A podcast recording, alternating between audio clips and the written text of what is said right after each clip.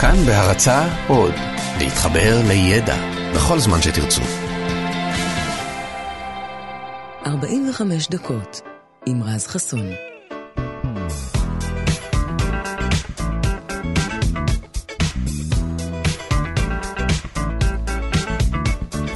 בוקר טוב לכם, כאן תרבות 104.9, 105.3 FM וגם באפליקציית כאן אודי, אם אתם מאזינים לנו דרכה. בוקר טוב, שלום לכם. יום רביעי בשבוע, מהדורת כמעט סוף שבוע של 45 אה, דקות, כאן בכאן תרבות. ויש לנו גם הבוקר המון שירים uh, טובים בשבילכם וגם כל מיני דברים מעניינים שיעשו לכם את הבוקר הזה מעניין קצת יותר. ונתחיל מזה שאין דבר יותר מפוחד כנראה מהורה לילדים במסיבת יום הולדת. כשהוא רואה את הילד או את הילדה שלו מוקפים בחטיפים ובממתקים והוא כבר מבין איך הוא הולך לשלם על כל זה מאוחר יותר במהלך היום, כי המשוואה הרי ידועה. ילד פלוס סוכר שווה ארנב אנרג'ייזר שלא הולך לישון, נכון?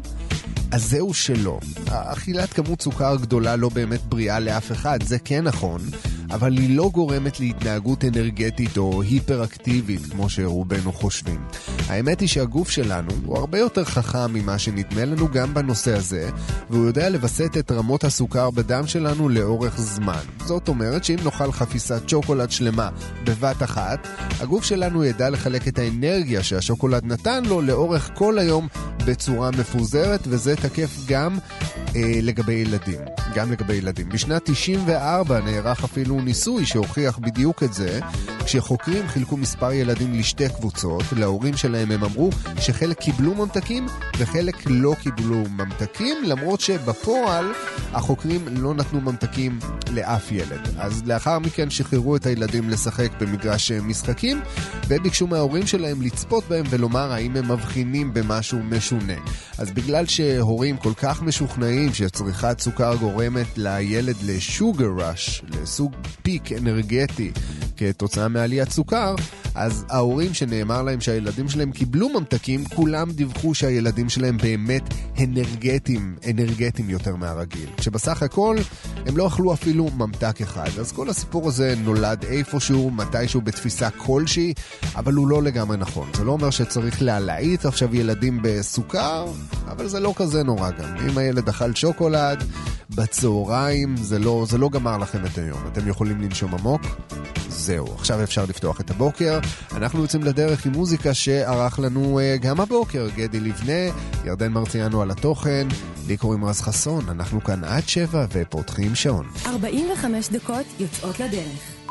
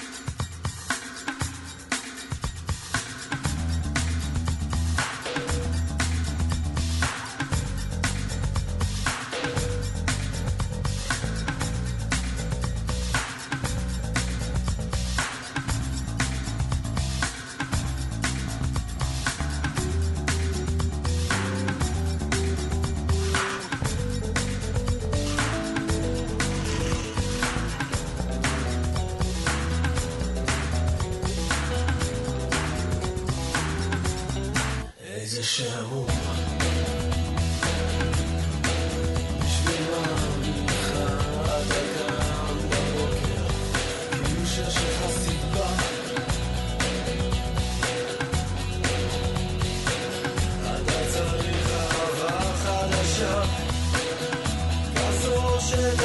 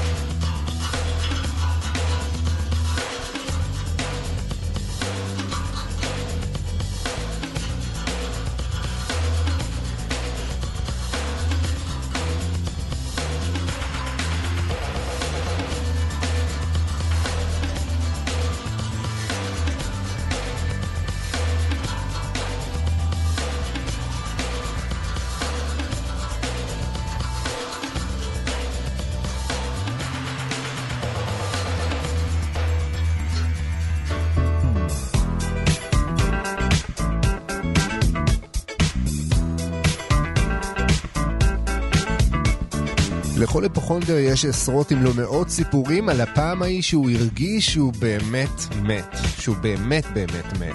עכשיו, למי ששומע את הסיפורים האלה, בדרך כלל יש דבר אחד לומר עליהם, שהכל שטויות. כי אנשים מתים לא מרגישים כלום, ובטח לא מרגישים שהם מתים. אנשים שמתים פשוט מתים וזהו, נכון? אז מחקר קנדי חדש מערער את ההנחה הזאת, וקובע שאנשים מתים מודעים לעובדה שהם מתים לפחות עשר דקות. מה ששמעתם. זאת אומרת שכשיגיע זמנכם, עד 120 שנים כמובן, בלי עין הרע טפו טפו טפו, יהיו לכם לפחות עשר דקות להבין שאתם בעצם כבר מתים.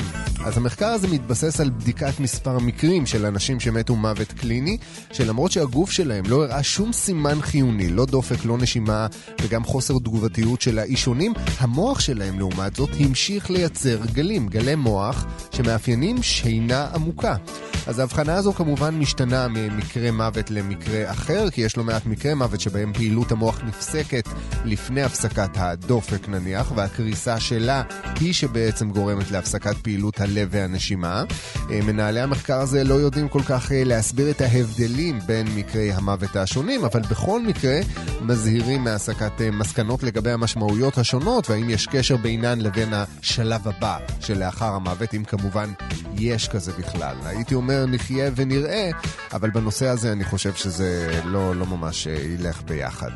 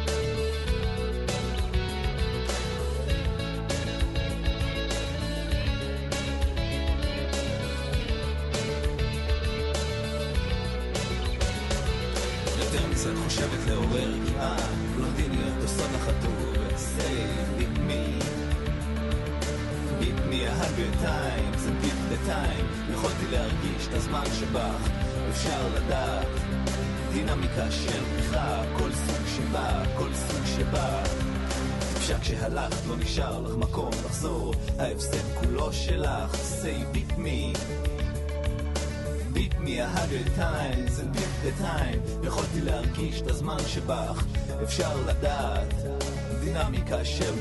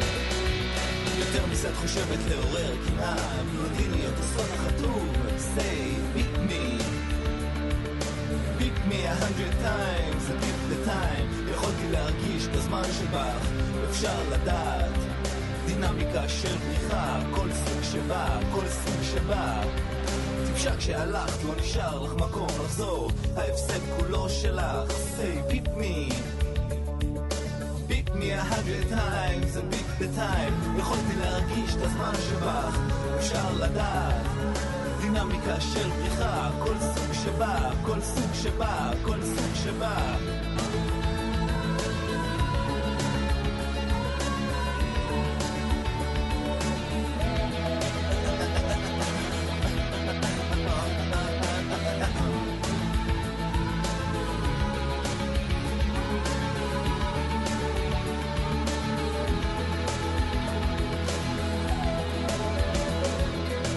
פיז, את חושבת לעורר קנאה, בלונדיניות עושות לך טוב, say, beat me, beat me a hundred times and beat the time.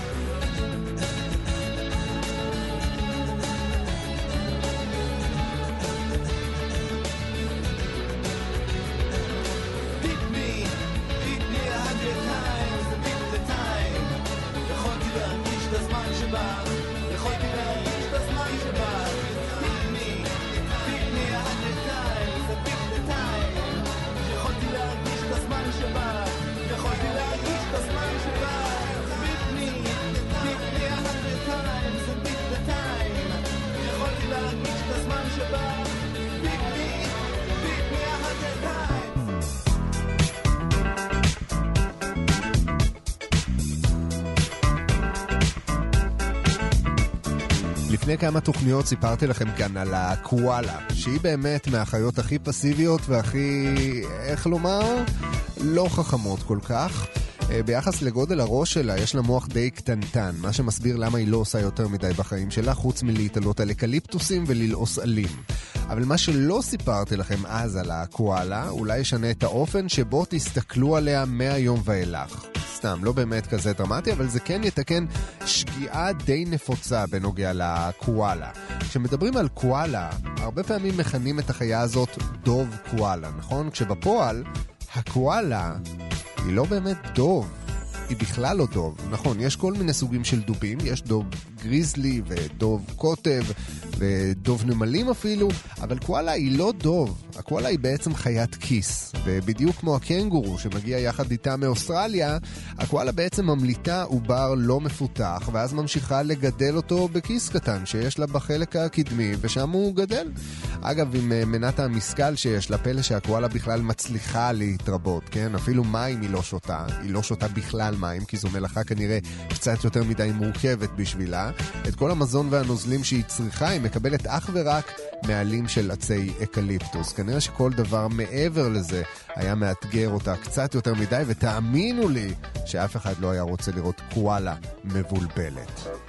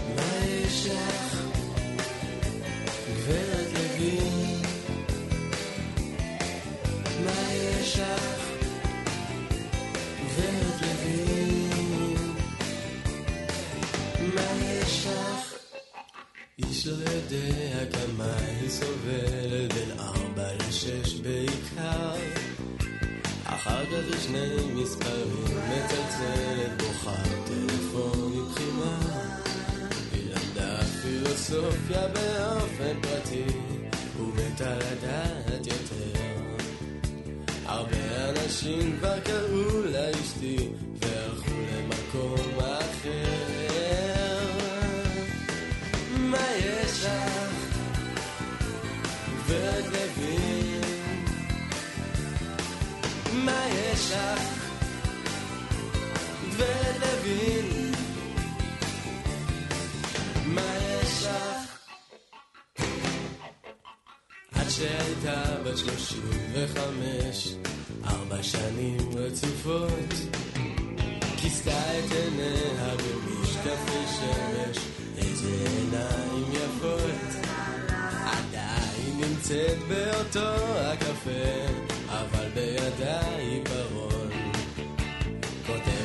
מכתב מסודר ויפה, על ענייני תיאטרון. מה יש לך? ותבין מה יש לך? ותבין מה יש לך? שאף אחד לא מבין, אף אחד לא מבין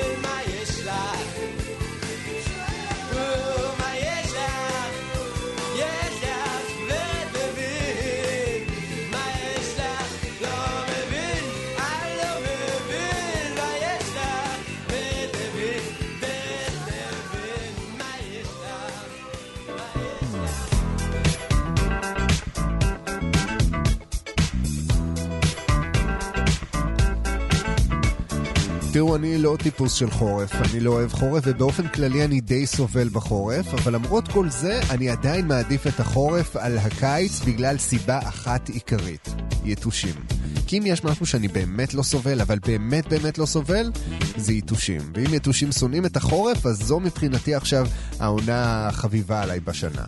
בקיץ אני מוצא את עצמי לא פעם יושב בגינה, נלחם ביתושים למוות ושואל את עצמי, למה? למה הם בכלל קיימים? כי חוץ מלהציק ולעשות לנו מגרד בגוף, ידוע שיתושים הם גם בעלי החיים הקטלניים בעולם, הם הרי מוצצי דם, ככה הם אה, מפיצים גם לא מעט מחלות. אז אם אנחנו יודעים למגר חיידקים וכל מיני אורגניזמים מזיקים, למה אנחנו פשוט לא מחסלים את כל היתושים בעולם? למה? אז כמו שאתם יודעים, יתושים לא באמת עוקצים, אלא היתושות, שהן מהוות רק חלק מאוכלוסיית היתושים, ככה שלמרות שמאוד נוח לנו לומר את זה, לא כל היתושים מזיקים. חוץ מזה שמתוך אוכלוסיית היתושות, רק חלק קטן מהן באמת מסוגלות להעביר מחלות. אבל בואו נעזוב רגע את העניין העובדתי והמוסרי בצד. אמרנו שיתושות עוקצות, נכון? היתושים הזכרים במקרה הכי גרוע פשוט לא מועילים בכלום. אז כאן שוב עולה השאלה, למה לא להרוג את כולם? אז התשובה היא שלא כדאי לנו.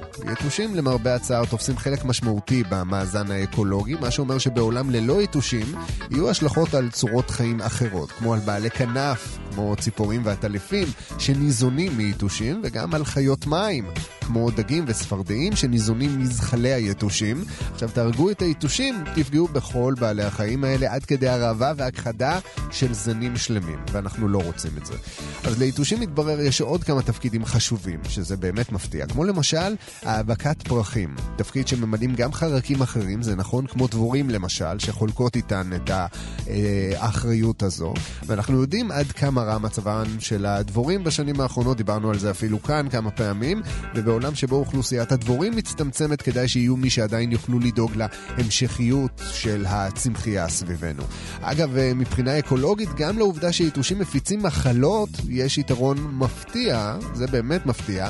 הרבה אזורים בעולם מתברר, כמו למשל יערות הגשם, ניצלו במשך מאות שנים מפגיעה, כי בני אדם פשוט חששו להתקרב אליהם בגלל היתושים. ככה שיתושים בעצם הצילו המון חלקות טבע יקרות ומדהימות מהרס, רק באמצעות הרתעה של בני אדם. אז הנה, אבל בגינה שלי אין שום סכנה לשום דבר. אה, יתושים לא מוזמנים לשם באופן כללי.